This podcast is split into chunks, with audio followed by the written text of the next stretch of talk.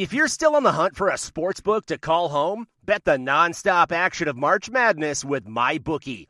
Enter bracket contests for a chance to take home prizes of up to $25,000 or pick from a huge selection of straight bets, props, and odds boosts. Whatever your style, MyBookie makes it easy to play your way and get paid. Sign up now and take advantage of our generous welcome offer to score a massive first deposit bonus of up to $1,000.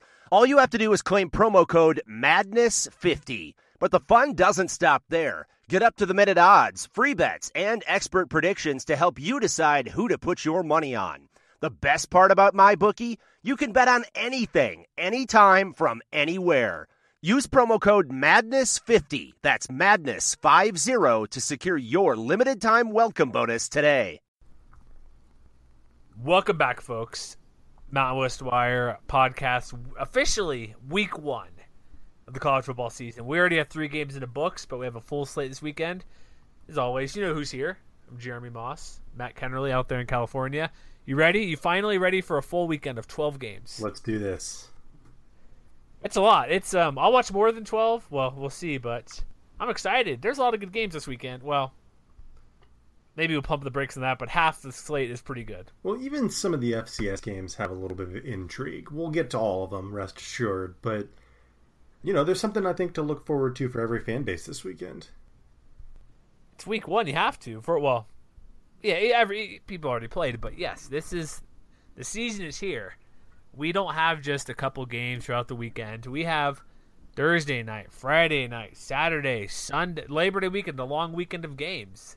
You got Monday Night Football. You got Alabama, Florida State for some non-conference action. Uh, if you're not when you're not watching, say Nevada, Northwestern, or we got Hawaii late night playing Western yes. Carolina midnight Eastern on the app. You can view it on the mainland, folks. Yes. Finally. So before we get going, we have some breaking okay. news here. We're gonna discuss um, esports. esports. Just real quick, Boise State has now joined a list of major universities to approve a varsity esports program. So, for those who don't know, which I don't really know, I know a little bit about it. Here's, do you want to guess? I bet you can name this offhand. Do you know the five games are going to uh, offer I, as part I of? I saw the headline a, a, few minutes ago. The ones or five games. The I ones I remember say, off the top of my head are League of Legends, which I know nothing about. Yes. Um, Rocket Same. League, which is easy to yeah. learn, difficult to master, and super fun. Um, exactly, that's a great way Overwatch, to describe it. Which I am totally all about, and then I forget the other two. Hearthstone okay. or Hearthstone. Overrated, but that's sure. And Heroes, Heroes which of I know Storm. nothing about. I know Rocket League because I got it recently. I've I'm attempting Overwatch, still much a novice, so don't try to find me to play me online, but I'm getting there. But there you go. Why not? If you can get money to go to school to play video games, why not, right? And one thing I did notice a fun, oh, not fun tweet, but an interesting tweet. Some college, I think he's like Eastern Iowa, basically calling people a bunch of wussies because there's esports is now. He he made it. He doesn't know he's talking about because he says they dropped wrestling for for esports var well technically you have that varsity code name with it. It's not really a Title IX sport or a varsity sport as in adding like Boise State's probably probably going to add baseball. It's not like that. It's just a scholarship. It is a e sport, but activity similar to I would assume if you're like on the choir or drama, like you you're part of the play, team that perform or the group that performs plays, or you or the marching band or something like that. That's more attuned to what esports is compared to a yeah, ath- I mean, more athletic sports. I was a little bit lukewarm at first when it was starting to emerge, but I've kind of come around on it a little bit. Like when we were in Vegas last month for um, for our USA Today conference, getting this site set up. You know, the, the very next day was a three day fighting tournament that's been around for well over a decade. And, you know, that's just one kind of arena. You have all these different kinds of games now, which you know, is a sport in the sense that they require a different kind of skill set. It's, you know, I consider it a little more like chess or, you know, something that's a little more mentally driven or reaction driven than a lot of other games. So it's not a sport in the traditional sense where it relies a lot of physicality. like golf. You're telling me this is like golf. It's better than golf. It's way better than golf. let's not let's not go there. Oh, you said act limited like the activity part. I'm like, yeah, golf's sort of a sport. You're outside. Yeah. but it's interesting news. It's um so maybe we'll have a we'll have an esports beat eventually. Yeah, if, if you know what, if you were a Boise State fan or if you are a Boise State person who happens to be a part of their esports team eventually, definitely contact us at MWC Wire on Twitter. Definitely, give us a shout out, man. We'll chat chat you up. And one thing that would note, which is pretty cool on this, it's more it's a uh, well, like it says here in the ESPN article, the NCAA does not have oversight. Um, however, the like organizations are exploring how competitive gaming impacts NCAA, which means because people who play video games, like my little kid, he he's too little to do this, but he'll watch YouTube. He'll watch if people know who Dan TDM is, he watches all those videos all the time. People playing games and people have Twitch accounts. You can get money. You can do this is still in play if you're a esports uh, at well what attendee. What do you want to call it? Gamer? I don't know. But you can still make money doing this. So it's more like if you're a like what who was it? Jeremy Bloom did for the Buffalo. So you got money for skiing on the Olympics, but yeah, played college exactly. football for Colorado. You could still make money, which is uh, what you want to see, right? Exactly. Should we get to the football game? I guess here, football games plural. All right, the first game of the weekend. We have Friday night matchups. You will need a particular uh, television package for both of these games. One's harder to find than the other. You will need Pac 12 Network for this first game. Rocky Mountain. Is it the Rocky Mountain Showdown or is it the Rocky Mountain Rivalry? It's the Rocky Mountain Showdown. They got a hashtag and everything. Okay, I'm making sure because I know the Red River Shootout had some changes in the mix. Oh yeah, because oh. of shootout. Come on, whatever. Okay, this game. This game is huge. Colorado State could be 2 and 0 by the time the first Saturdays even started for college football, the first full slates. This game is, of course, the odds aren't listed on the page I'm looking at. Thank you, ESPN. But this game is at it's played at um, what's Denver Stadium called now? Is it still Mile High, Invesco Field, Dick Sporting Field? I do they know. still call it Sports Authority Field, or do they change it because they went bankrupt or something? I forget. they're playing in Denver. They're playing at the home of the Broncos. So let's yeah. just call it Mile High because that's what everybody calls it forever. It's just like um, uh, the pit. Nobody's gonna call it Dream Style Home Arena, except for the one time you mentioned Dream Style Home Arena. So this matchup is huge for Colorado State. And if you go last week, if you watch the Rams play, they played pretty good. There's a lot of things to like about them. There's a lot of things not to like about them. But before we get to the game, it is a uh, 6 p.m. local time on Pac-12 Network, which means Matt, you don't have the Pac-12 network on Hulu I will have TV, to figure out some other way to get the game. Yeah. You want to know a great What's way to get the game? Sling TV, ah, buddy. Yeah. Partly because they have a uh, free trial. Normally, they always have a seven-day free trial, but I guess now through, depending how long you keep it, Pac-12 is usually the sports mm. pack for ten bucks a month. That's free as well. And if you guys want to help us out, go to our show notes after the page. We don't have a fancy code because we're not fancy enough to do this. But if you check the podcast feed, if you want, I'm, this is what I'm going to do. I'm going to click on our link, get a free trial for Sling TV, keep it at least a week, maybe longer through the first month, just because we have a lot of Mountain West games on there. Sign up there, help us out, if you would please, and you can watch this game and other Pac-12 Network games. So that's our shameless plug. But if you want to watch you got Sling TV is a very good option. I'd recommend that. I hear DirecTV is getting closer, but don't count on it for Friday. But that's your option. Why? First off, why is this game on Pac-12 Network? That is an excellent question. I don't know because here's it's was it first pick. I should look at their other schedule for the week, but if you think about the matchup itself, it's Friday night, which not many, no, few games are on Friday night. Colorado's coming off a Pac-12 championship game appearance. Rams preseason hype, people should know that they're supposed to be at least a top 40 team at worst. They ended the season great, excluding that ice rink of an Idaho Bowl game, but they thought two years ago they rotate TV rights. Wasn't it Fox Sports One when they had Rams had that comeback and ended up being victorious a couple years ago? I have no clue. Cause remember Gus Johnson was on the call, but it just seems odd that it's uh, on stupid Pac-12 network. Oh well. Watch it if you can, but I'm I'm, st- I'm still stalling. 'cause I'm looking up the line for this game, which I'm still being unsuccessful. Well, I can tell At, you what it uh, right now. It is Well, go for it. I'm terrible at this. You're making me search for it and talk. Come on. it is Colorado minus four and a half. What do you think about that line? You do? I mean, I think it sounds about right. Because when you when you kind of when you look at these two teams, I think that there's a potential that they could be very similar when all is said and done in 2017. Because obviously we saw last Saturday the kind of offense that the Rams can field. Like, you know, when they get going, they're going to be very difficult to stop. But on the flip side, you know, if you look at all the talent that Colorado, the Buffaloes have coming back, you know, they, you know, yes, they lose Sefo Liufau, which probably hurts, but they've got a guy coming back in Steven Montez who, you know, started a handful of games last year anyway and held his own and did, you know, pretty all right. And he's got like veteran receivers that he can throw to, guys who are very highly regarded, like Shay Fields, Bryce Bobo. You know, you have that kind of skill position talent around you and a stable quarterback situation.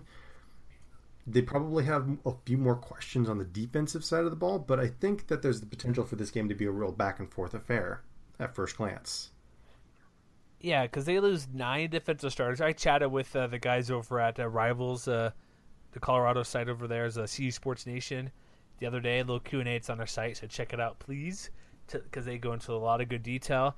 They while they do lose nine starters, they are excited about who's coming back because while it's a lot of starters gone, a lot of these guys stepping in have experience from last year. Like they have guys like Rick Gamboa and then like Derek McCartney, linebackers who are the b- players on this team, or best players, I should say. And here's what he mentioned: like the biggest matchup is because we saw last week. We both mentioned this: the Rams secondary was getting beat over the top, but um, Luke Fal- Fulton wasn't very accurate getting that deep ball for most of the You the were time. talking about uh, Jake Luton, right? Oh, sorry, Jake. What did I say? Luke Falk, who was very accurate, by the way. Oh, sorry, wrong. yeah, that's we'll talk about that later. My mistake. Yeah, the Oregon State quarterback was overthrowing, so the Rams secondary decided to let not get beat over the top after about the first half, first quarter plus. Didn't allow all these six, seven, eight yard plays, which, as we alluded to, allowed the uh, Beavers to go what ten of sixteen on third down for part of it. These receivers are much better than what Oregon State's throwing out Oh, there. yeah. So that's gonna be a really, really big challenge. And I maybe it was first game jitters or something, or maybe they, Marty English figured something out in the second uh, week of practice, getting ready for full practice for this game. That's something on a, on a watch for. And also, he mentions um, going up against um, who is it here um, Isaiah Oliver versus Michael Gallup. That's gonna be a huge matchup as well. Yeah, and I mean, you know, to kind of extend your original point, you know, not only do they have a lot of talent at wide receiver, they've got a pretty good running back of their own as well in Phillip Lindsay.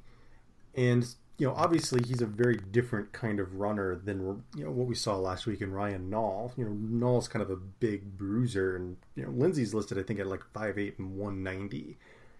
But that didn't stop him from running for almost 1,300 yards last year and scoring 16 touchdowns. So, you know, the Rams are going to have to figure out how to slow him down because for a while in that game last week, it looked like they might have been in a little bit of trouble, you know, not only being beat over the top, but having trouble stopping Nall on the ground. And, you know, if they run into a similar kind of problem this week, you know, I expect that the offense will be able to better match points than Oregon State. True, but also Nall only had that one run, seventy-five yarder. After that, he was shut down completely. That's true. But you still don't want to give up the, the big run. Really quick on the TV front, here's the other option the Pac 12 had number eight Washington at Rutgers. So that took the FS1 game, apparently. Yeah, I can't blame them for taking this game. But that'll be like 70 to 0 again, whatever, add what Michigan, Ohio State, whatever did to Rutgers last mm-hmm. year. And that's that's the matchup. But this game, like, I want to see if Nick Stevens has it still because I did the quarterback rankings this week. I'm going to do it every week during the season, probably post it every Tuesday or so. Part of the reason I moved Nick Stevens number one over, he was third last week. over Brett Rypien and Josh Allen was because well he had a game and he played pretty well. He had one interception. He took a huge hit, got up, played well after sort of a shaky first quarter, but I want to see what he can do because I don't. Because here's a big thing.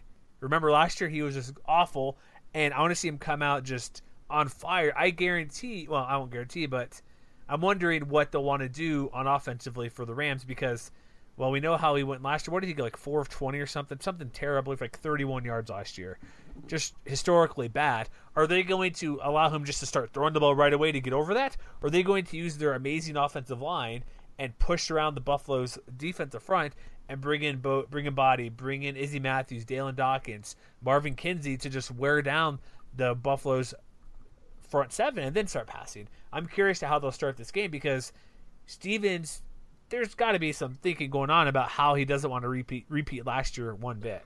I mean, I think if it were me, I would try to do the same thing I did last week and lead with the run game because, you know, for as much talent as Colorado has coming back on the offensive side of the ball, you know, aside from Oliver, who's very good at cornerback, the only returners I believe they have in their starting lineup, or at least as, as far as the top of their depth chart, are the two guys at safety, you know, Afolabi Laguda and Ryan Moeller. You know, the front seven is full of new guys who are going to have to step in and contribute and try to figure out how to slow this running game down. And, you know, if they can be as effective as they were as a team last week, they don't need one guy to get 100 yards when they have four guys who can get you know 200 or you know 220 and make Stevens that much more dangerous on you know not so obvious passing situations. Hmm. I got some breaking news here. You want to hear some breaking okay. news? I would love some breaking news. So you know how it's it's not esports news, okay, folks. So don't worry about that again. Uh, you know how this rivalry, the Rocky Mountain Showdown's in question for future series. Uh, I think in a couple years down the road, it potentially could stop. I have noted that, yes. So Colorado State has sent a contract p- proposal for future Rocky Mountain Showdown games to CU. You know what the holdup is? Uh, I do not. Buffaloes have yet to sign it. Oh, come on. So the contracts in a CU's court. I'm wondering because they want to. I think part of it is the home game thing because, yeah, you're in the Pac-12, whatever. You, there's, I think they're the only I'd have to look it up, but I think off top of my head, this is the only like Power Five, non-Power Five ri- annual rivalry game. I would be hard pressed to find another one out there, especially top of my head. And, and it's a neutral site; it's not a home and home and everything or anything. But here's what's set up right now: CU CSU will play Friday night in Denver, obviously. Meet again 2018, 2019 in Denver, um, and then they're going to host. There's something some deal with that. So Rams are hosting 2020, and then the potential for a return to the annual Rocky Mountain Showdown is slim. So it says both officials um, confirmed long-term deal between the schools, like the 10-year contract extension back in 09. It's unlike, however, it's unlikely due to changing philosophies and scheduling because Buffs want six home games, which makes sense. Everybody wants six home games, but they don't want to do risk give up a home game for this one on the years. That's a possibility. That's lame. And I remember a couple years ago there was a big beef, so they both played. So like, screw it, we're having it on campus. So there's a two years in a row where it was at Fort Collins and then Boulder. Huh. So that's um, a possibility. I won't get into. I maybe I'll put this in our daily hike or newsletter, but that's just some little news and notes there that this game could be off the books in a couple years, which is unfortunate. And all, all, all I got to say to that is that Buffalo's schedule properly, and you can have as many home games as you'd like. There you go. All right, so back to the game. What is your expectation for the Rams maybe getting a victory in this one? I mean, the the spread is pretty close, but I like their chances to more or less do what they did last week. You know, it was it was a little shaky at first, but you know they were able to put it together in the second half and really kind of take it to Oregon State, both on the ground and through the air. You know, and I don't think that Colorado has a guy, you know, who can cover Michael Gallup like Oregon State has a guy or didn't have a guy rather. You know, I think one thing to watch for is the fact that Ben Knox, who got hurt in the middle of last week's game, uh, last I heard, was doubtful to be, you know, to play in this game. So while you would expect, you know, someone like Colby Meeks or Trey Moxley to kind of rotate into his spot, or you know, to move Golditch from left to right tackle and move Moxley to left or something like that, you know, if they have another injury, that could make them a little more susceptible. You know, that could slow down the offense a little more than Rams fans would like. But you know, assuming they stay healthy, I kind of expect them to assert their will at some point in this game. So while they'll probably give up a few points, I'm kind of thinking Colorado State can win this one pretty comfortably, like 40 to 28 or something like that. Whew. You know the the Rams have not played too well in the series of late. I think they have what two wins in like seven years, a couple close games. But I just think like the I know Oregon State's not great. Clearly, they're probably gonna win four or five games this year. And with the Buffaloes, they lose a lot of defense, and last year was their first good year in a long time. So like, well, can they sustain that? That's an issue I want to know as well because, like you said, if you look at who they lost, they lose nine defensive starters, and they have a pretty good running back, and kind of a new quarterback. Whereas the Rams, like they have all that continuity, and they are bring everybody back. But one other question I want to ask you about this: I asked a guy from Rivals, and he thinks uh, it's sort of an advantage. It, I could see it cutting both ways. Rams played a game, so they have that game under the belt. But yet the Buffaloes were able to watch the Rams play, and the Rams weren't playing some FCS opponent where they could just be vanilla and just do their thing. What do you think the more what who is more advantageous, as in playing a game or being able to actually watch live game film that's meaningful? I think that you know being able to actually play a game and escape relatively unscathed. You know, aside from Knox, you know, I think you know Dawkins and Izzy Matthews are both dinged up a little bit, but you know both of them I believe are expected to play this Saturday or this Friday rather.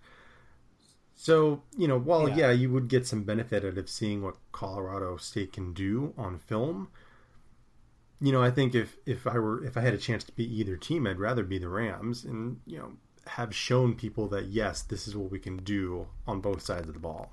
That makes sense. And then uh MacIntyre, head coach for Buff, said had he known Rams were moving that game, they would have tried to get a week one or week zero opponent as well, but can't just up and move the game. Rams are able to because they have the uh, they play Hawaii and then also, they're being nice mm-hmm. to give them a bye week. So you say, so you say, do you have this written down? 41-28? 40 to 28, yeah. 40, that's a lot of points. You think that can happen? I think so. I'm going Rams victory as well, and I think it'll be it's gonna be a lot of points as well because I think they'll have to Rams are gonna have to outscore people until the defense gets going. But I'm going to go out on the limb and say I guess we'll give a score because it's kind of weird, not weird, but just what we do I guess here. I'll say a little bit closer, 35-31. All right. And for those who are wondering, we're two and one in our picks. You can take that to Vegas. Exactly.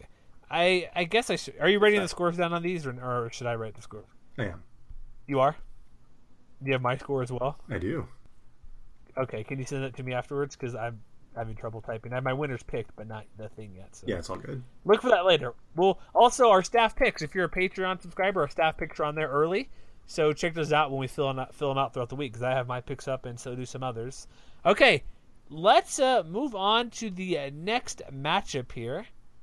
It's also Friday night. Uh, Utah State taking on the Badgers of Wisconsin. Big Ten matchup. Oh boy, this is going to be a tough one. Yeah, I mean you're talking about a top ten team that you know even though the Big Ten is kind of rough and tumble with you know Ohio State and Michigan at the top, the Badgers are always in the mix and this year is really no exception. Very true. I ch- chatted with uh, Jake Kocorowski the other day from Bucky's Fifth Quarter for one of our other little podcast, mini podcasts, I should say we do. Yeah, we went 35 minutes, so go listen to that if you want to get probably a little different perspective. But what he was talking about, they have four, a couple of note things that stood out to me in our conversation. Four true freshmen on their depth charts, two deep. Their backup quarterback's a true freshman behind Austin Hornibrook. And so his big concern, like we're all confident Utah State's not going to unfortunately win, as he figures the Badgers will. But if Hornibrook goes down, that could be a big issue for this team because they have a true freshman as a backup quarterback, and they also have a true freshman as I guess technically starting running back because they have three deep as the uh, tri starters. So that's the thing. Yeah, I mean, I think you know, I I don't want to kind of get into the what if they get hurt game because you know I think Hornibrook's probably going to be a pretty decent quarterback. Like, and I, I realize I'm talking about Wisconsin here. Like, they're not going to blow anybody away or anything like that. But if you watched the Cotton Bowl last year, you saw a guy who could play kind of within himself. And you know, Wisconsin's never going to blow you away on, you know, through the air. But I think with the talent that the, he has in front of him, and especially behind him in the backfield, you know, Bradrick Shaw is probably going to be a pretty good running back this year for the Badgers. And so I kind of expect Utah State, you know, they're going to have, I think, a pretty solid defense. But I just kind of expect them to get worn down at some point in this game because you know, you're talking about a team with a lot of talent and a lot of size, especially on offense. That's definitely the case. We didn't mention injuries. We were just mentioning as something. I know you don't want to talk about it, but he's just having Ford on a team that people were saying could be a playoff team. Having four true freshmen on the two deep is a pretty big deal, and so that's what our kind of our conversation went around. Not saying, oh, if he gets hurt, but I guess they're good enough if they're on. The, they're on there for a reason if they're that good for true freshmen. They do have some injuries at the linebacker position, which are a pretty big deal. They have Zack Baun out for the year, and then also a couple weeks ago, um, oh shoot, who was it? Cincy?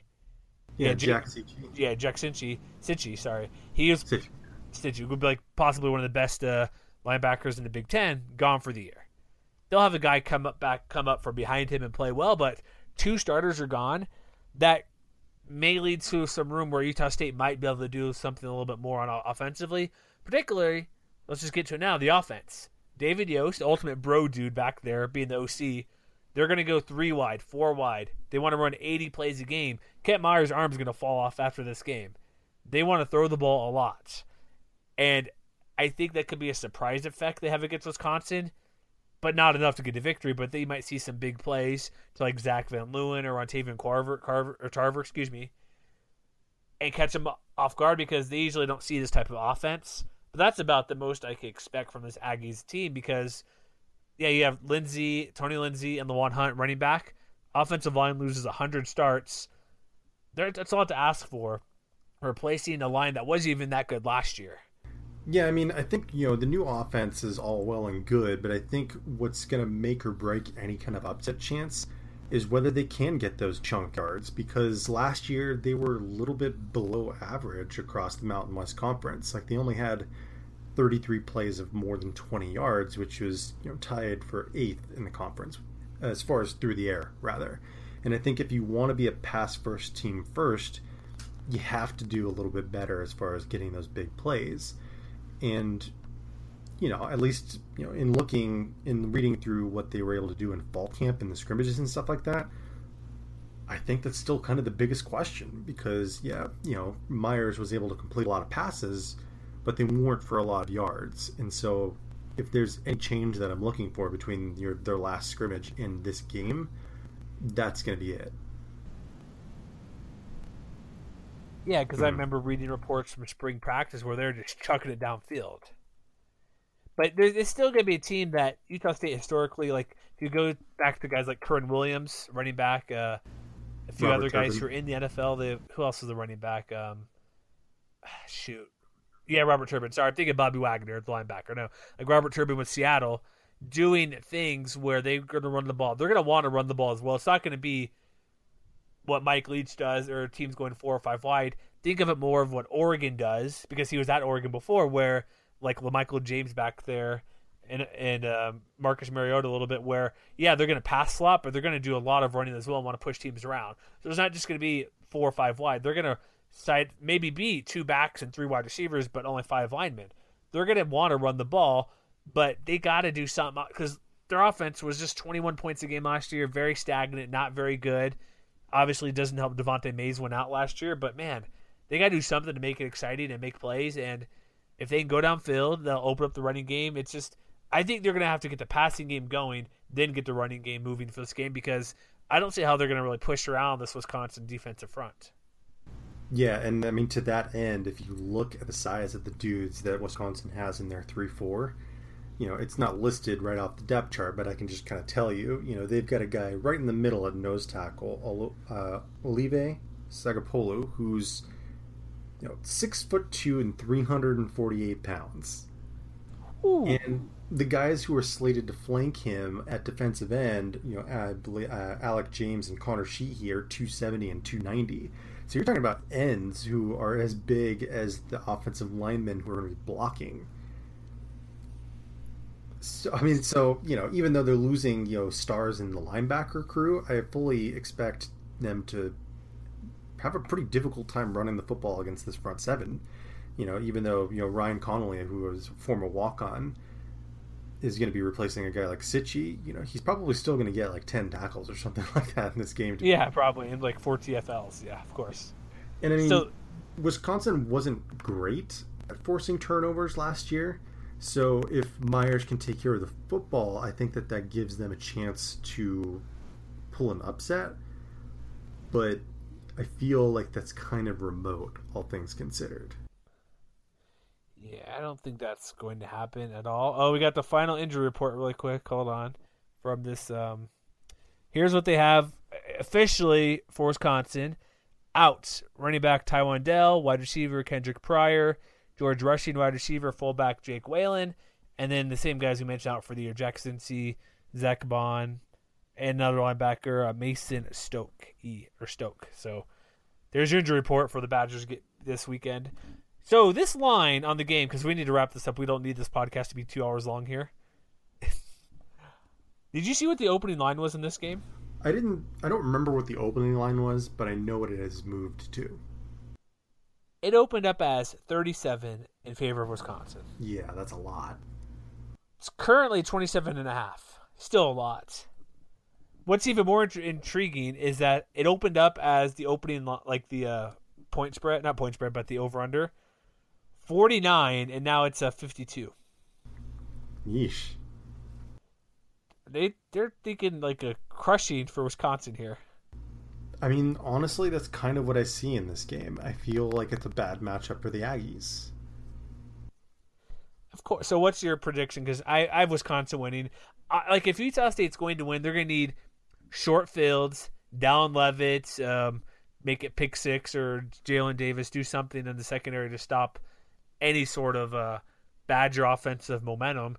Short fields, easy points, and this offense just clicks day one, and they're going, they're just slinging across the field. But I don't see it happening. But I think like maybe like a, I told him talking to Jake, if it's a 21 point loss, I'm fine with that, and I'm probably gonna go like 42-21 for Wisconsin. Yeah, I would take Wisconsin in this game. I have it about 42 to 10. All right, now let's move on to Saturday's game. We have to wake up early Saturday. This game is getting a lot of pub because it's Wyoming at Iowa, Big Ten Network. It's uh 12 Eastern, 9 a.m. Pacific, so 6 Hawaii. So get your breakfast food ready for this one. I Iowa's favored by 11 and a half points. I'm not sure what to make of this matchup because I'm not extremely high in Wyoming at the moment. I wasn't either. But as as weeks have gone by and I've had time to think about my my predictions for the season, which you know, for anybody who's wondering, no, I haven't changed them at all because I don't do that. I'm starting to wonder whether I'm underrating Wyoming a little bit again. I don't know if I'm underrating them as much as I did last year. But I mean, they're going up against an Iowa team that doesn't really inspire any kind of fear. You know what I mean? like they have to replace their quarterback CJ Beathard, and they've got a sophomore coming in in Nathan Stanley, who's, you know, from my understanding, pretty good. But you know they also have to replace their top playmaker last year in George Kittle with another sophomore Noah Fant, and I'm just not seeing you know where this Iowa team is going to score a lot of points against the defense that I'm starting to uh, that you know, if I'm underestimating anything, I feel like I was underestimating them in the off season because I feel like this Wyoming defense is going to surprise a lot of people this year. Hey, we're on the same page. I was doing uh, Q and A's and stuff for some Iowa folks earlier today, and I'm while I know Wyoming's defense wasn't great last year, a lot of yards given up on the ground, a lot of points. They they were young. Like two years ago, they were very young. Last year, they were still young. They had Logan Wilson, freshman of the year last year for the conference. Andrew Wingard, defensive preseason player of the year. Carl Granderson's back there. They can make plays. They, yes, they give up too many points. 69 to UNLV. Um, what 30 something to San Diego State one of the times not very good. A lot of points in New Mexico and that was it 50 something points to New Mexico. So I think they'll get that better. But I I said I honestly think this. I think the defense will be better than the offense than for Wyoming this year. Yeah, I mean I think that you know, if the defense is going to have to focus on one thing in this game, you know, I'm not expecting Iowa to blow anybody with the, blow anybody away with the passing game. But they're going to get a challenge from this running game because the guy, you know, their lead runner coming back, Akrum Wadley, had over a thousand yards last year, and he averaged over six yards a carry. And you know, the guy behind him, Toren Young, he's yeah, he's only a freshman, but he's very highly regarded, and he's kind of a big bruising guy at 5'11 and 220. You're forgetting somebody. James Butler. I, okay, making sure. I know that happened a while back, but they got Butler, thousand yard rusher last year from Nevada. Interestingly, though, he's not listed on the two deep. I thought he was. I thought I looked at it earlier today. Uh, unless he's I'm not? looking at the wrong kind of depth chart. If I am, then disregard. I would say this on collegepressbox.com, which I use, password protected, so you can't just go there. And the Mountain West section, the depth charts were not accurate on certain teams. I was doing research earlier today. So there's a potential you're looking at the wrong one, or that they listed it incorrectly. Anyway, you know, okay, so so so even with Butler, they're going to get a challenge from a from a running game that's probably going to be pretty stacked. And the Wyoming rushing attack is weird because do you recall? I looked this earlier, side know. I want you to guess. Do you know what the average yards per rushing play given up when Wyoming took on New Mexico? Do you know what that number is at all? Oh, last year I know it was a lot. 12 yards per rushing attempt. That's a lot. However, yes, it's a lot. That's ridiculously a lot. 12.35. However, when they played Air Force, they only gave up 3.8 yards per rushing attempt. Hmm. It was all over the board. Like they held San Diego State to respectable four and a half the second time. But then when they played BYU, had Jamal Williams six yards per play, but then two yards or three yards. Like Colorado State only gave up or only gained three yards per play, three point three. So there's potential to see what this rushing defense can do because they have stopped good attacks. But I would compare this attack to San Diego State with the depth and strength they have for Iowa. And looking around, what Iowa wants to Iowa wants to do, they're looking at certain things where they want to put in maybe two, at least two, maybe even three running backs on the field at one time. Interesting. We know Kirk Ferentz isn't the most unique offensive guy, even though he did try to bring the jet sweep a couple years ago. But this offense isn't going to be anything fancy. Yes, Iowa. that would be correct. And I, do you think this 11 and a half point spread's too much for uh, Iowa?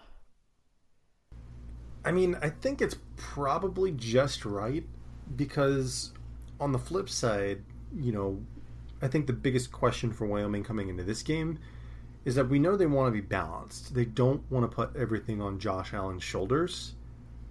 But this Iowa front seven is stacked, especially at linebacker, where they've got multi-year starters at I believe all three positions, and you know, and a guy in the middle, and some you know Josey Jewell, who's probably going to be all over the field.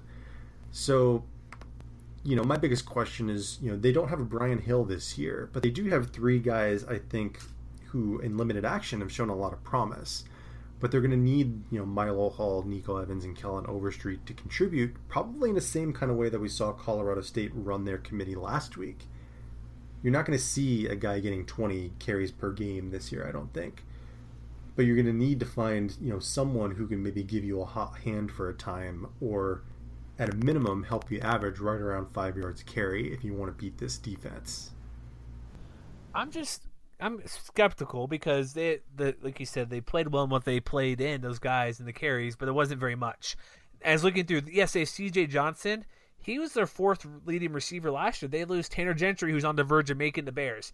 They lose um, Maulhardt, their tight end. They've lost a lot of guys. I don't know who Josh Allen's going to throw the ball to. Yeah, all the hype in the world, big arm, huge everything, NFL draft, number one pick, potentially first rounder next year. I just don't know who's who's he going to get the ball to. And then secondly, with all these newer receivers, is there going to be a repeat of fourth quarter Nebraska last year where Wyoming was down seven points going into the final frame? He coughs up the ball three to four times, fumbles, tries to do too much, and Nebraska ended up winning like by what fifty-two to twenty-one, I think. Something just a ridiculously ridiculous blowout. Is that Josh Allen going to appear again like he did not just Nebraska versus BYU versus San Diego State, Eastern Michigan, trying to make plays but can't get it done. Yeah, I mean, I think that's definitely worth looking out for. And I think if I'm a Wyoming fan, or even as just a, as a, as an observer, I want Austin Conway to have a big game because now he's the guy that's listed atop the depth chart opposite C.J. Johnson. And I think we both have a pretty good feeling about C.J. Johnson, but you know, Conway's still kind of a relative mystery who's who had a few moments last year but this is going to be a big role for him to be able to step up into the starting lineup and contribute. So, you know, if he can be the guy catching 40 yard bombs from Allen down the field, that would be a huge asset for this team. You know, they don't have a big guy this year like Jake Maulhardt in their, you know, in their two deep at least listed. But you know, if they can get a burner down the field just the same, you know, that could make a huge difference. All right, so I, I, think we I think we're both leaning that this will not be a a 12 point no. Iowa victory. Who are you taking in this game?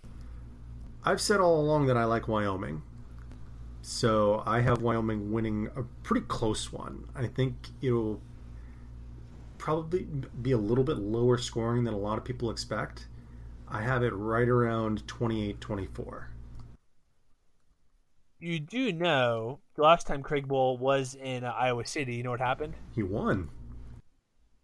North Dakota State Bison beat the Hawkeyes. What about you? What do you got? I I'm conflicted because I like the defense to be better, but then looking deeper, they weren't really all that great last year. I just don't trust his offense one one bit. I'm gonna. I picked Iowa to win this game. It'll be very close. I just wanted I need to be a believer of Wyoming because their offense lost everybody. Again, Chase Roullier is going to be a starting center for the Redskins. He's gone. Brian Hill is going to have significant time with the Falcons. He's gone. Like I said before, Gentry's in the NFL, going to be an undrafted guy to make the Bears roster. Those are possibly the three most important positions outside of quarterback, center, running back, wide receiver. It'll be close. I just I'm not. Josh Allen's got to do it all if he's going to win this game, not because of how great Iowa Iowa is, but just because who do they have an offense? I don't know who to trust. And so I'm picking I'm going 24-21 Iowa to win, but I'm not going to be oh overly shocked or surprised if Wyoming does get the upset. I just don't think they'll get it done. I've I've been conflicted about this game all season, all off season. Well, I guess we'll find out. And so that's uh, my pick. I picked Wyoming to unfortunately lose. Sorry, guys. All right, ready for the uh, next game here, really quick? Yeah, let's do it. We got some FCS FCS games coming up. All right. Do you have do you have the TV info on this? Because I unfortunately don't for some of these games. For some reason, I if don't. If you want to introduce it, I can find the one of the many tabs that I have about this game. Thank you. I have so many tabs as well. It's a uh, Air Force Academy. Oh, this one is ESPN three. Good to know. That's a simple one. It's showing up here on my list. That's nice to know. And we're gonna blow through these games really quick because we're already at forty minutes almost, thirty-five minutes. Jeez, and we're at game number four. We gotta we gotta get it out of preseason form. But VMI, Air Force, ESPN 3, 12 p.m. at the Academy. All I want to see in this game is um, how Arion Worthman does in his. Uh, at, we know he's the guy, he's the quarterback. He's been fine last year, but I just want to see what he does, what Tim McVay does, and what this defense does that lost 10 starters from last year. They should win, but I want to see good stuff. Don't let VMI get any big plays. Don't let them run down the field or pass down the field. I want to see this defense have a good performance against an inferior team. The Keydets, not the cadets. You have the Keydets. Yeah, I mean, I think it's I'm right around the same you know kind of feeling as you. You know, I think to me the biggest thing I want to see is you know if the defense, even though they're replacing so many starters, you know they do have a solid guy in the middle in Grant Ross and you know a system in place that makes this kind of drastic transition work so, you know, if they can hold VMI to, you know, 10, 13 points, I think as an Air Force fan, that's kind of what I'm looking for. And on offense, you know, who are they going to, you know, how are the fullbacks going to do? Because we know Tim McVay is going to get his yardage and probably a couple touchdowns. We know Arion Worthman's going to get his yardage. But, you know, beyond those two, they're going to need to figure out who is going to step up.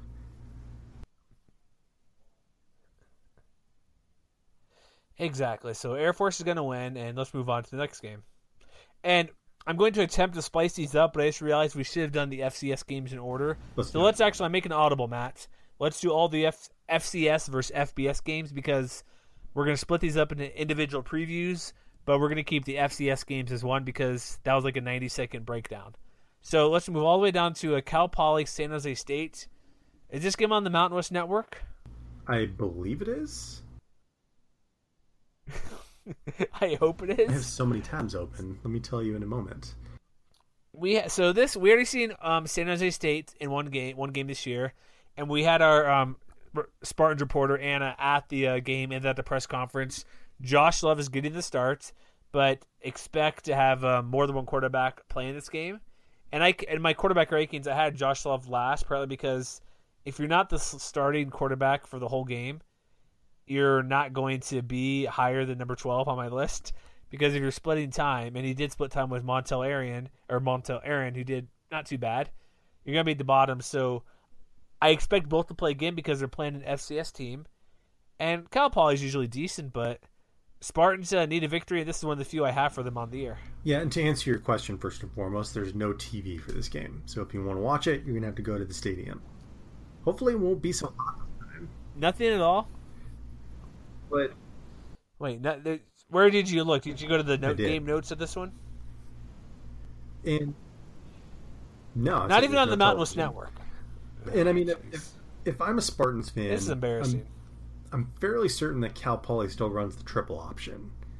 So if I'm a if I'm a Spartans fan, what I want to do is I want to see this front seven step up and kind of do you know what they were able to do for a little while against South Florida last week, where yeah they were able to bust out a couple of big runs later in the game, you know, and when when the results started slipping away from them a little bit.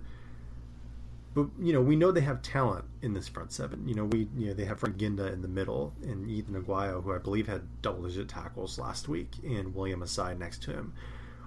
So I want to see these linebackers make plays. That I think to me is what I want to see on defense. On offense, if Josh Love is getting the start, I want to see him be a little more consistent because if he's going to hold on to the job, he's going to need to do better than 50% completions. You know, if he can't, I wouldn't be surprised if Aaron made another appearance at some point in the game. You know, if they get off to a slow start, you know, this could be the, a question that lingers for weeks. Okay, I got two ti tidbits on this game here. So, S- San Jose State head coach Brent Brennan and defensive coach uh, Joe Simula, Sim, uh, Simula, both were members of the Cal Poly coaching staff between 01 and 04. 04 Great West Conference champs, by the way. And this is the first time. Do you want to take? I'll let's take a stab at this. Spartans are opening at home for the first two weeks of the year. When is the last time they've done that? Oh, I can't even imagine. It's probably been a while. 1981. That is a while. That is oh, that's a long time. So, um, Spartans victory, correct? Yes. All right, next game: Abilene Christian versus New Mexico Lobos. It's a 6 p.m. Mountain Time.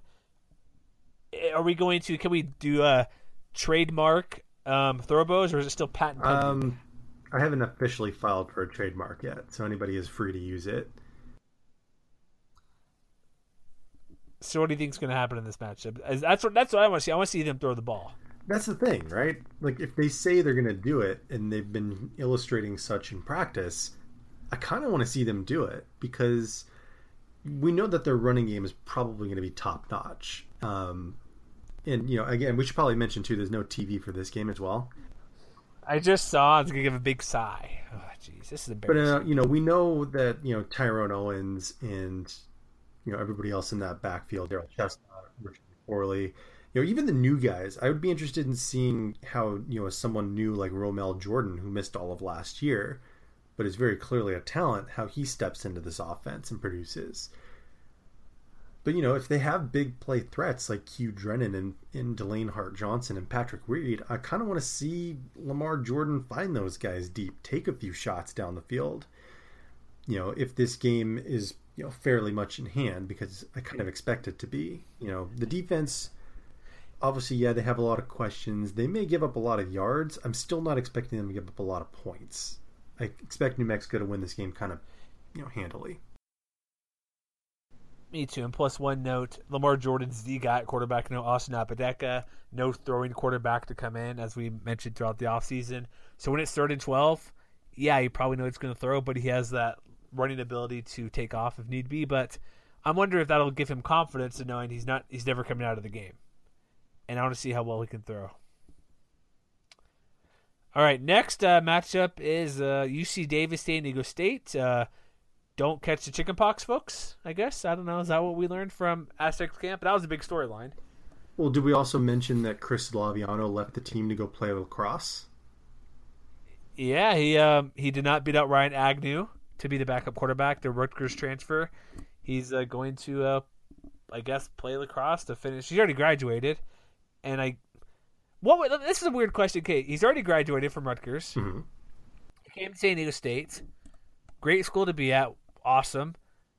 Unless he's actually, I, I hopefully this is the case because some people they grad transfer just to play. They're not necessarily going to really get that graduate degree when they transfer for their final year of eligibility. I'm hoping that he's actually going to another school because he mentioned D2 schools to play lacrosse to get a scholarship. At this point, if he's not getting a master's degree or beyond in the next year or so, why even stay in school? You know what I mean?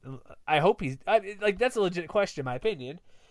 Unless he's getting a scholarship, fine. But what's the point of going to another school unless you're really going to get that extra degree? Does uh, does Major League Lacrosse have like a one and done deal, like the NBA or whatever? I don't know, but you get my point. Like he's already graduated. Mm-hmm. If he's not going to be on the team, unless he really want, I guess he really likes lacrosse, and if he can go to school for free, why not? But he's already graduated. Just go get a job. I don't know. I guess he doesn't want a job yet, which is fine. Just an interesting. So, what do you expect to see out of the Aztecs in this game? I know I'll be able to watch it on Facebook live at 6:30 p.m. Mountain Time. Very nice. the one TV streaming game we have, part of the uh, well, one of the few Stadium app. I want to see um, Donnel Pumphrey, or not, oh, jeez, the absence of Donnel Pumphrey, meaning Rashaad Penny, is going to run the ball. I want to see uh, if Juwan Washington, how well he'll be running the ball. I want to see this offensive line specifically, who lost four starters from last year's team, and I want to see um, is there a wide receiver going to show up because Christian Chapman says he's going to have a breakout year? Is it him and Michael Holder going deep every play? I want to see. I want to see those things: a passing game and a good offensive line, which should be fine in this situation plan. And if you're, and if well, you're so here's the thing, right? Have you looked at their depth chart lately? San Diego State. Yeah. What about it? Michael Holder is not a starter. What? I missed that. I did not. Yeah, they have uh, a redshirt freshman, six foot four, two hundred and five, Tim Wilson, and another redshirt freshman in six foot five Isaiah Macklin listed as their starters against UC Davis. So I'm really fascinated by that. I don't want to. See... Is that a UC Davis thing, or is that really the redshirt freshmen are better? No, they're listed atop the Aztecs depth chart. Hmm. So, you know, while I think there are some questions about, you know, they're replacing four guys on the offensive line, that probably won't be that much of an issue in this game. But, you know, if they're going to prove they have a passing game, it's going to be really interesting to watch because if they're going to be led by redshirt freshmen on that side of the ball, you know, that I think is a very drastic change because those are two big targets for him down the field. And when you add David Wells to that, that suddenly makes this Aztec offense really intriguing. And then, you know, on the flip side, on the defensive side of the ball, we know most of the personnel that's going to be there. Like we know Ronley Lakalaka is going to get his. We know Ron Smith is going to be one of the better cornerbacks in the conference. Same thing with Cameron Kelly. But they have a true freshman back there in that secondary now, and Tariq Thompson, who is listed atop the depth chart there. So, you know, he's going to be, uh, you know, in one of those safety positions alongside Parker Baldwin and Trey Lomax. I'm going to be interested to see how he plays, if he can hold on to that spot, or you know how much they decide to you know, rotate him with Trenton Thompson, who's listed behind him on the depth chart. Well, then I just sure you make good points, and I'll say Aztecs victory, and let's see what all happens. Right. there's not much. You, I think you covered it all, so there's not much more for me to go back in and go on top of that as well. I'm just I am very intrigued. I did not look closely because when I looked earlier at the depth chart, that was one of the ones that was not labeled properly on on the website I use, so I didn't really get a good look. But Howard at UNLV, um, you know what's funny? I was going to mention it now. We're going to mention Cam Newton one more time. There has been three instances in the past month where Cam Newton, who has not played college football in years, been referenced. You have the uh, Athlon piece star Monty Rogers, um, former BYU quarterback Taysom Hill, and then t- did you see the NFL.com piece the other day or today about Josh Allen? I did see that. You know who George Whit- Whitfield is, right? Uh, he's the famous quarterback coach, right? Yes, comparing Josh Allen to Cam Newton. Everybody can't be Cam Newton. What's the deal here? You, How is everybody being compared to Cam Newton? soon, sooner or later, you and I are going to be compared to Cam Newton. I'll I'll rue the day when that happens. I, I welcome it with open arms. It's our, it'll, it'll be because of our charisma. Exactly. Or we thank the troops after winning the Heisman Trophy. So, I mean, obviously, the big question in this game is, or the big thing to watch is Armani Rogers' debut, right? Correct. So, like, what do we want to see out of this offense? Like, do we want them to see that, yes, they can still have a very dangerous running game? Or do we want to see them try and be more balanced than they have been in the past? Like, how much do you want to see Armani Rogers take chances in this game? He'll have the opportunity to because we're playing an FCS team. He can be risky a little bit, say not necessarily like dumb passes, but go downfield for a 40 yard gain on first and 10 or something like that. But one thing to note, Kendall Keys is it the wide receiver game time decision with a knee injury he missed all of last year. So he may not play, which not that it'll affect this game, but Kendall Keys, Devontae Boyd. I want to see Rogers be a competent quarterback because the hype is unreal. Here's the thing: yes, he's a three-star quarterback, formerly from high school. People are making. I know it's a big deal for UNLV, UNLV, but his prior college choice was to Cal. Cal's yes, people will say Jared Goff, great, awesome. Cal's not like some superpower quarterback factory of a university. It's not like Armani Rogers came from Alabama or USC or Texas or Oklahoma to come to UNLV. He came from Cal. So slow the hype on him. Maybe he's great. Maybe I'm completely wrong, but I want to temper expectations because people are like, oh, he's a former P5 commit to Cal. Yeah, Cal's middle of the pack in the Pac 12. Come on. I want to see him just be competent and I just want to see what he can do. I just want to see what he can play, how he can play, what he will do. Yeah, I mean, to me, you know, I think there's a couple things besides that to watch. You know, one thing to mention is, you know, apparently Howard had the, you know, MEAC preseason offensive player of the year. So they have an they have a pretty solid running back in Anthony Filia, who last year ran for over 1,200 yards and nine touchdowns. And we know that they're replacing a lot of talent on defense this year. And so you know, if Howard's going to have a chance to stay in this game, you know, to make it interesting longer, they're probably going to lean on him to do it. So I want to see UNLV be able to kind of shut him down, try to make the Bison one dimensional. And by the way, speaking of Cam Newton, did you know? Oh, what's that? Did you know Howard's quarterback is Cam Newton's younger brother? Yes! oh, yes! Caylin Newton is their starting oh. quarterback. can't make this up. Caylin Newton. I can't, I am not joking you. Ah, I'm, I'm looking at the Rebels notes, not the Howards, but bravo, so, bravo. This ha- this is great. So we'll see we'll see who the true Newton on the field is on Saturday. I you know obviously I expect UNLV to run away with this one. Yeah, this the uh, Caylin Newton is uh he's not the stats the statuesque uh, Cam. 5'11", 195. There's a lot of delightful storylines for for a, a, game that's probably gonna be a blowout. So I'm gonna make an I'm gonna make an old joke. Um, have you seen the movie uh, Twins? Mm-hmm. So I would say Caylin is the Danny DeVito of the relationship here. Yeah, that sounds about right. Okay, I want okay. Hopefully, people are gonna chuckle out of that.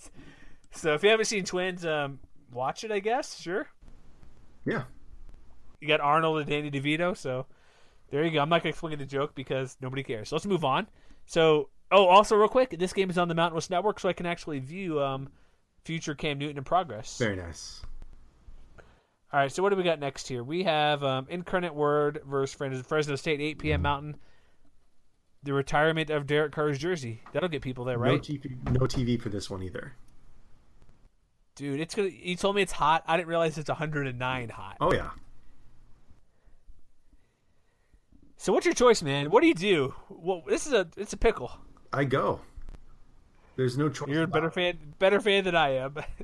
and and I go because you know, yes, the retirement jersey is going on, but more so than that, if you've had a chance to take a look at the depth chart that they've released for this week, there's a lot of interesting things that could make this a really intriguing game to follow.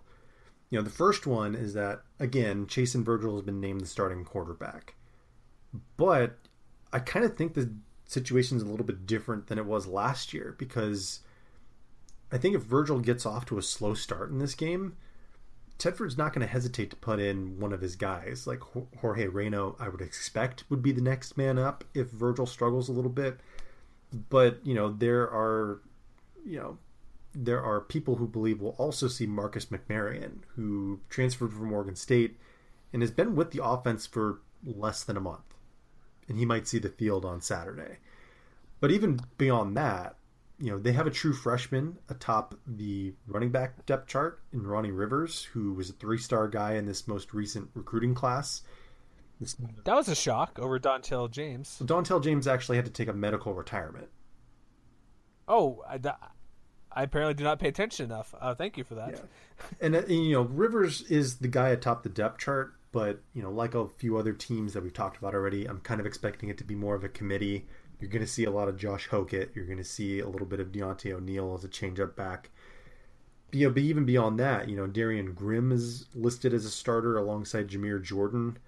Jimmy Camacho has overtaken Cody Croning, who was probably last year's offensive MVP at place kicker. And you know they're replacing a lot of t- a lot of guys on defense. They're replacing three guys in the secondary, especially, and they're replacing them with a sophomore in Jaron Bryant, and a graduate transfer from UCLA and Johnny Johnson. There's a lot of questions out there, and it's going to be really interesting because you know Incarnate Word is not a great team, but they do have a big play guy whose name escapes me at the moment. I wish I had my preview up in front of me. Do you want to know what I thought your answer was going to be? Or at least my answer would have been about what's important to watch in this game in person it's probably the only victory Fresno State's getting all year. No, I don't believe that. I, am just saying it's like okay, guaranteed victory. That's kind of my joke answer, but I get it. You want to see all the quarterbacks. Um, you want to see KeeSean Johnson what he can do. You want to see if that offensive line's any better, and it'll be a good test if Chason Virgil is really the quarterback, like you said. But Marcus McMaryion, we'll see what he can do. But that was my joke answer. But you uh, helped out quite a bit more than my joke jokeness here. And the last one. Western Carolina at Hawaii, um, 10 p.m. Mountain, uh, 6, um, 6 Hawaii, 12 Eastern on the Mountain West app. I'm assuming, I want to say it's for sure because that's what they said. However, the current Mountain West app, I chatted with their communications uh, director, I believe that's her name, assistant communication commissioner, I think it is. The app has not been updated yet because it's going to be through Sidearm. I tweeted her earlier today on uh, Wednesday, no response, but they said it's supposed to come as an update on the Mountain West app. So I guess download the app and hope for an update, and you can watch the game. Okay. All right, so they're playing Western Carolina. That's a long trip for them too, man. Going back home. You know what? They're going back home after a win, which I'm sure is a lot better than going back home after a potential loss. Yeah, with that fail Mary that UMass tried to do. Jeez, what was that? that was the worst. Uh, so what do I see in this game? They're one and zero. Oh. They'll start two and zero. Oh, get some one game closer to a bowl matchup. FCS opponent coming 5,000 miles just about to the island. Hawaii's breaking out the matte helmets. That's always nice to see. I would like the rainbow uniforms, but matte helmets is what we get for week two or week one. But what do you want to see different? Do you want to see a different receiver step up, a better defensive effort? Is it really the John Ursua show and for this uh, Hawaii offense? I mean, I think one thing I definitely want to see is I want to see them clean up kind of the dumb penalties that they had in the first half of that game because you know, if things had gone a little bit differently, that game could have gotten away from them. So if they can, you know, kind of keep their heads level and, you know, being at home, I think will help in that regard. That would definitely be a benefit for this team. But beyond that, you know, I want to see Dia- uh, St. Juste get going a little bit because he was mostly held in check last week. And while it helps to know that you can throw the football, and I fully expect them to be able to do so against Western Carolina. You know, um, I think we expect St. Juste to be a focal point of this offense, so I want to see him be able to get it going. On the opposite side, you know, Western Carolina, the Catamounts did have a thousand yard back of their own last year in Detrez Newsome, who averaged over six and a half yards per carry. So he's pretty good. And they had a quarterback who completed about sixty percent of his passes. So they, you know, they have a solid offense who could probably move the ball against this defense if they're not careful. All right then, but Hawaii should still win pretty easily, correct? Yeah, I mean, Western Carolina is going to be a solid FCS team this year, but Hawaii should be able to win this one pretty easily. All right, let's get to uh, back to the FBS games as we uh, continue to move along here. Nevada at Northwestern, uh, afternoon kick on Big Ten Network. Uh, it's at two thirty Central there, twelve thirty Pacific. Playing Northwestern, who apparently Northwestern really thinks they could challenge for a Big Ten title. Eh, Interesting. They have a pretty Maybe. good running. They have a pretty good running back. They have a uh, pretty good returning team. They think they could beat Wisconsin too, from what I've read. They they're very excited that they're going to have a great year. I mean, it wouldn't be a stretch, you know. And I think, like you said, it all kind of starts with that running game where they have a guy in Justin Jackson who's probably the best runner in the school's history. That's not really saying much, but just kidding. I mean, they- they've had some pretty explosive offenses in the past. Let's give them a little bit of credit. they went to the Rose Bowl a while ago. And I mean, you know, I feel like if they have that guy in the backfield who can be that productive, you know, this is the Nevada team that's transitioning to a new defense. And while we know that they have, you know, a couple of individual playmakers and, you know, guys like Malik Reed, Asauni Rufus, are they going to be able to stop the run? That, to me, is the biggest question in this game. Because if they can't, you know, Justin Jackson's the kind of guy who can run for 200 yards against this defense. Yeah, our Nevada writer Brandon Blake's doing some research saying he's poss- probably just behind Saquon Barkley as the second best running back in the Big Ten. Yeah, So and just just to good. add, he was listed as a first team Big Ten guy by Phil Steele. So there's that. Then this here's what I'm intrigued about. Their secondary, um, I guess it's a coin the sky team. Sure, whatever. I, awesome. Um, they, they they have one of the best cor- cornerback duos in the Big Ten. Guys like uh, Kylie Kiro, or yeah, sorry, Kylie Kuro, and then um, who's the other guy there? Uh, like Montre Hartage. And they say if healthy, a uh, Keith Watkins, not junior, but Keith Watkins the second. Interesting go there, not to junior, but if Nevada's going to go three, four, five wide with the Matt Mumme offense, this will be an interesting matchup to see if if Nevada can actually do something moving the ball through the air. With uh, also Alabama transfer David Cornwell will have his first collegiate pass ever in this game too, assuming he nothing happens before that first snap or something. yeah, and I mean I think that's going to be a really big challenge because they have, I believe, all four of their starters back from last year. That's what it looks like. and as a team, you know, they were I'm trying to look up what they were. You know, they had 16 interceptions as a team last year, and they were right in the middle of the pack as far as quarterback rating allowed. You know, they gave up a lot of yards, but they were you know middle of the pack as far as yards per attempt. So it'll be interesting to see how that shakes out against an air raid offense. Which you know, if you look at the Big Ten, there really is no offense like that. Like I feel the biggest the or rather the closest comparison is a team like Purdue that likes to spread it out and throw it a lot. But they're not going to see this kind of offense very often. It's going to be pass first, and you know they're going to be pass first. And when you have kind of an open running back situation like Nevada does, I believe uh, Jaxson Kincaide is listed as the starter on the two deep. You know, but him and Kelton Moore, they're both sophomores. They don't have a lot of game experience between them and you have to be able to keep a defense honest somehow. So while Nor- Northwestern is going to be replacing a lot, you know, in their linebacking core, they have a front four that's has a lot of experience and is going to be pretty good this year. So there's, you know, all things considered, there's probably going to be a lot on Cornwell's shoulders to lead the Wolfpack to a win in this game. Hey Matt, do you want to go to this game? I would, I mean, if you're paying me, sure. Almost, almost. You can buy tickets for as little as two dollars apparently. Ooh, that's available. Looking at ESPN, their ticket exchange or whatever it's called. Two dollar tickets. We may have one of our writers there on site for the game, so look for that type of stuff, uh, coverage, video, overall quality writing. So look look out for that. And they're in Evanston. But what would be Nevada's going to lose this game for sure. I'm confident in that. What would you say would be a moral victory for the Wolfpack? I mean, I think the big thing is the offense. Can you score points? Because, you know, we saw in the first half of last year with Tyler Stewart that they just weren't getting it done, you know, with what they wanted to be able to do. And then when they switched to Ty Gangi, he gave them a little bit of a spark. They were able to score a few more points on average per week. It wasn't enough to save Brian Polian's job, and now they have a new quarterback and a new offensive system that wants to be pass first. So I think if you're going to make any kind of impact in this game, it's going to be, you know, can you get, let's say, 250, 275 yards? Can you take care of the football? You know, if you can have zero or one interceptions, I think I would call that a win. I also want to see, in, in addition to the offensive passing, but who's going to replace James Butler in that running game? Exactly. Because even if they had but even even if they had Butler, it wouldn't have made too much of a difference. But I think they might be able to score a few points just because, uh, like you said, the uniqueness of the offense. They don't see this type of stuff in the Big Ten all that often. Even Urban Meyer now at Ohio State, he's still not really running the same stuff he did at Utah or Bowling Green. But I do you think they'll cover the 24 and a half points? I think just barely, if I'm being honest. I'm thinking it might be like a 40 to 17 game, something like that, which would put that in. Yeah, be 23 points. So. So you said 40 to 17. Yeah, I'll go that. I, yeah, don't you don't need to keep track of FCS scores. That's okay. Well, oh, that's mean, man.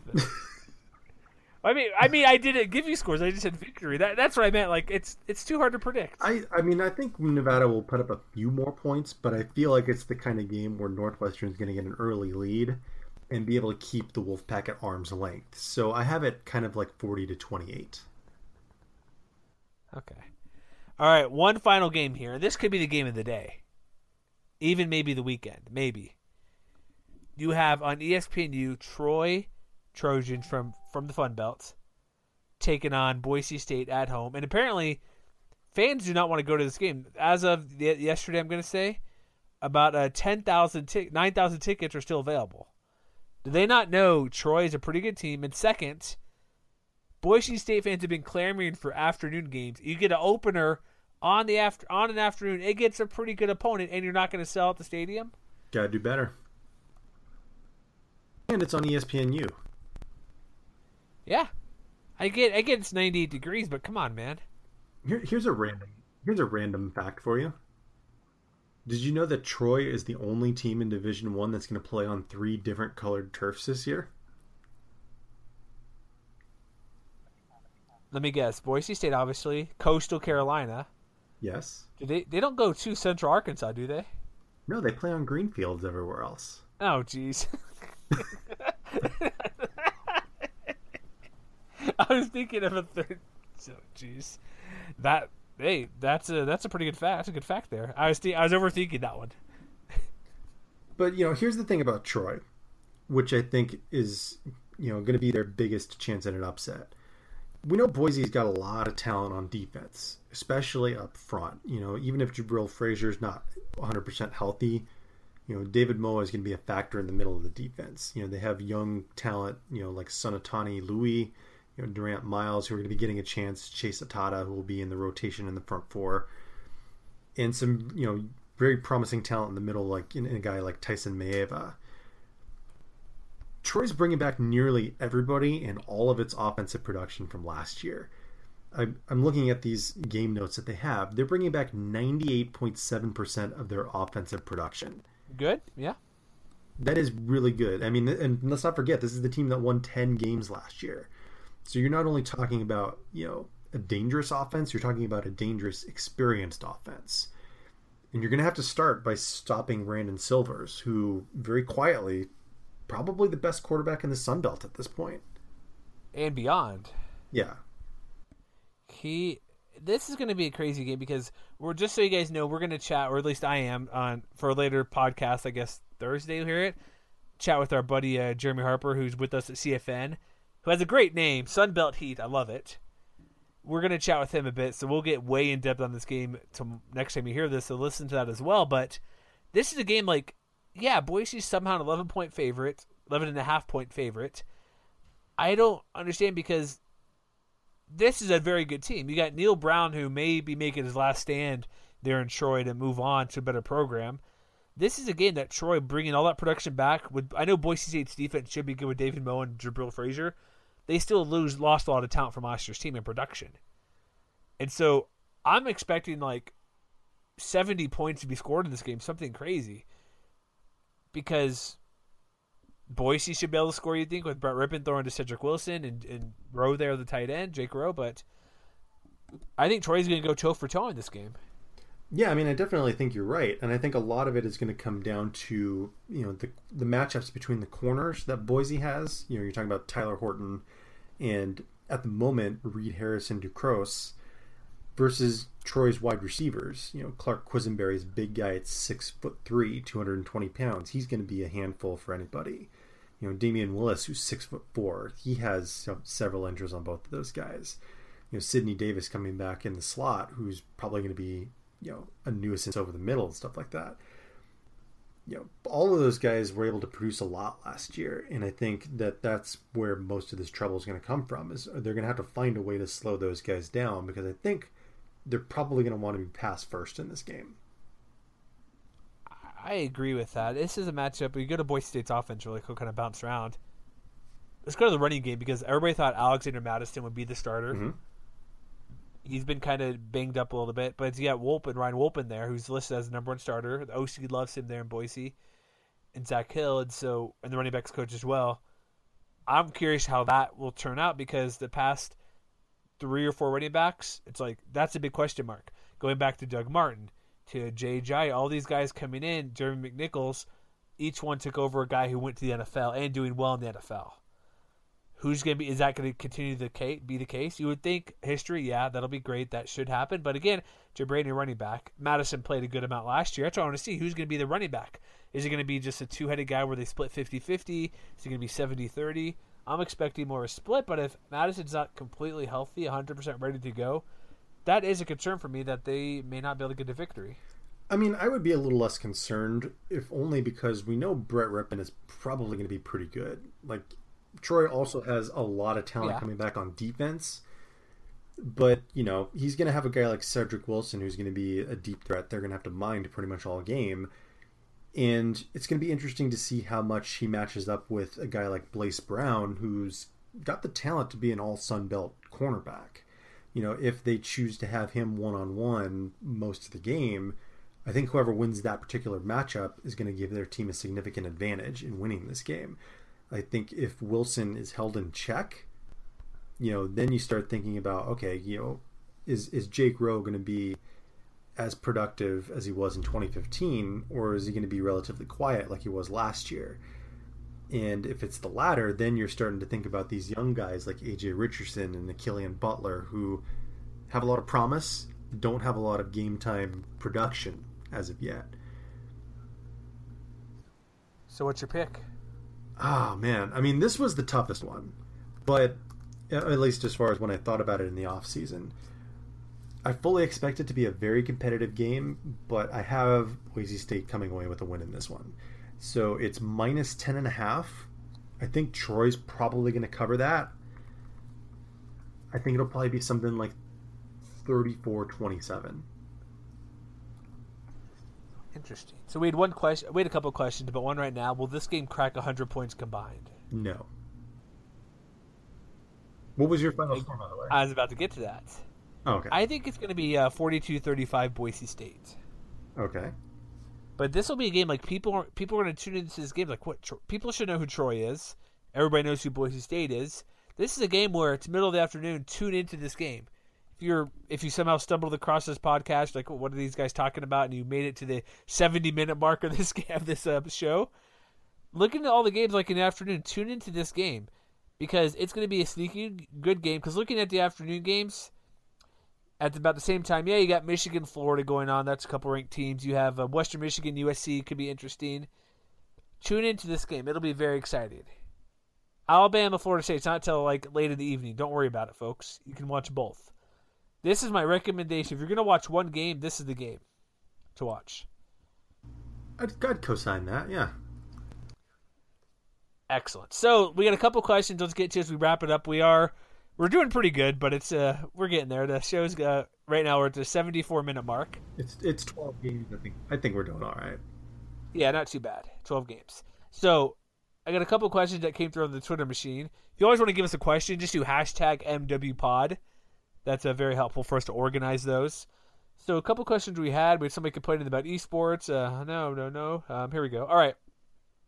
Glass half full question: Which teams will beat a Power Five beat a Power Five team this week?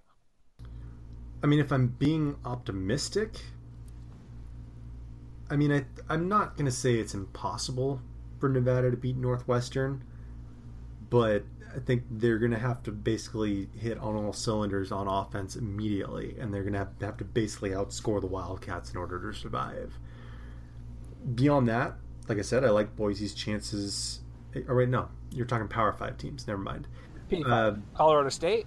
Rams? I like Colorado State. I've already said that. I've already said I believe Wyoming is going to be Iowa. I just I don't really see a path to victory for Utah State though against Wisconsin. I agree. I'm going for sure the Rams, but I wouldn't be surprised if Wyoming gets the victory. Mm-hmm. And then the flip side, which team is most likely to lose to an FCS program? Ooh, um, do we have to answer that? Yeah, I mean I think we do, and you know I hesitate. I got my answer. I got it. I got it. You ready? Okay. Triple option. Rushing defense is poor. Cal Poly, San Jose State. Sorry. And I mean, I hate to say it, but I think that is the likeliest answer. Especially, especially if they can't find, especially if they can't find any consistency on offense. I think that could make an upset really likely. It's probably not going to happen, but that's the most likely one, I would say. Yeah. And then I think we had one other question. Let me go through our list here. FCS opponents. We already did that. Um, no, I think that's all we got for today. Oh, our guy uh, Tim Suzo or shoot crap, what's his name? Susoa. Tim Susoa asks how many beers should I be drinking this weekend. um, well, I mean, fingers crossed, I'll be in the press box here in Fresno, so probably none. Um, I would also say stay hydrated, depending on where you are. Rotate beer, water, beer, water. Yeah. So I mean, you know, a, a couple pre-game, go in there with a nice healthy buzz and enjoy yourself. You know. He's a Fresno fan, correct? Mm, yes, he is. But he's in Los Angeles, so he's probably not going to be able to watch that game unless there's a Periscope hero, which I don't know if that would be the case for this game, but well, let's just just don't go overboard. That's all I got to say. Be respectable, right? Respectful. Yes. All right. Anything else? Okay, we need to do one thing because we have a full slate of games. We each need a stupid upset pick that might happen. Ooh. Okay. Is is yours Northwestern over Nevada? Uh, well, mine was. Uh, I mean, I, my my regular prediction was Northwestern over Nevada. Oh, sorry, I meant Nevada over Northwestern. Sorry. I mean, I guess if you're if I have to choose one, yeah, I guess that would be it. If I'm gonna pick one, I don't want to pick the same one as you because that's boring. I'm gonna go Cal Poly San Jose State. Oh, okay. Sorry, folks. And It is called stupid upset for a reason. Apologies to all 12 Spartans fans out there. I, am I'm, I'm sorry, Anna. I hope the game's fun for you this weekend and that you stay not nice and cool inside. And um, yes, go Spartans indeed, but it's stupid upset pick. It's not going to happen because they never happen, right? Almost never. Should we keep track of our stupid upset picks just in case? Uh, yeah, I'll make a note of it on my spreadsheet right now. Perfect. Look for that, folks. And that's our show for tonight. Week one preview. We're going to brisk 80 minutes if you listen to the entire show. We are breaking these up again. So if you heard our FCS portion, thank you. If you listen to Boise, Troy, CSU, Colorado, whatever it may be, we're going to break these up to hopefully make it more enjoyable for you. But any party thoughts about the uh, official full slate of games at this weekend? I'm excited. Same. That's all. Ditto. That's all I've got. All right, that's our show for tonight. We're on uh, Blog Talk Radio, uh, iTunes, TuneIn, Stitcher. Give us a review.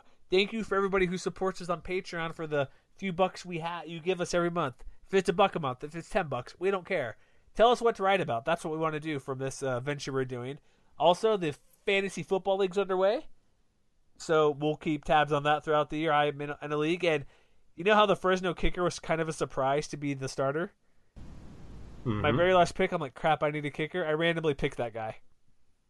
Oh, good for you. So we'll see what happens with that. I don't. I don't even don't even remember his name, but I remember that I'm like, oh, do I have that guy? I do, because it's a kicker, and hopefully he leads me to victory. But that's our show. Um, again, check us out mwcwire.com. Subscribe to our podcast, and uh, keep tabs us on Twitter on, on game day. We'll have lots of cool stuff going out there. And even though it's week one and we do cover the Mountain West, we're always biased against your team.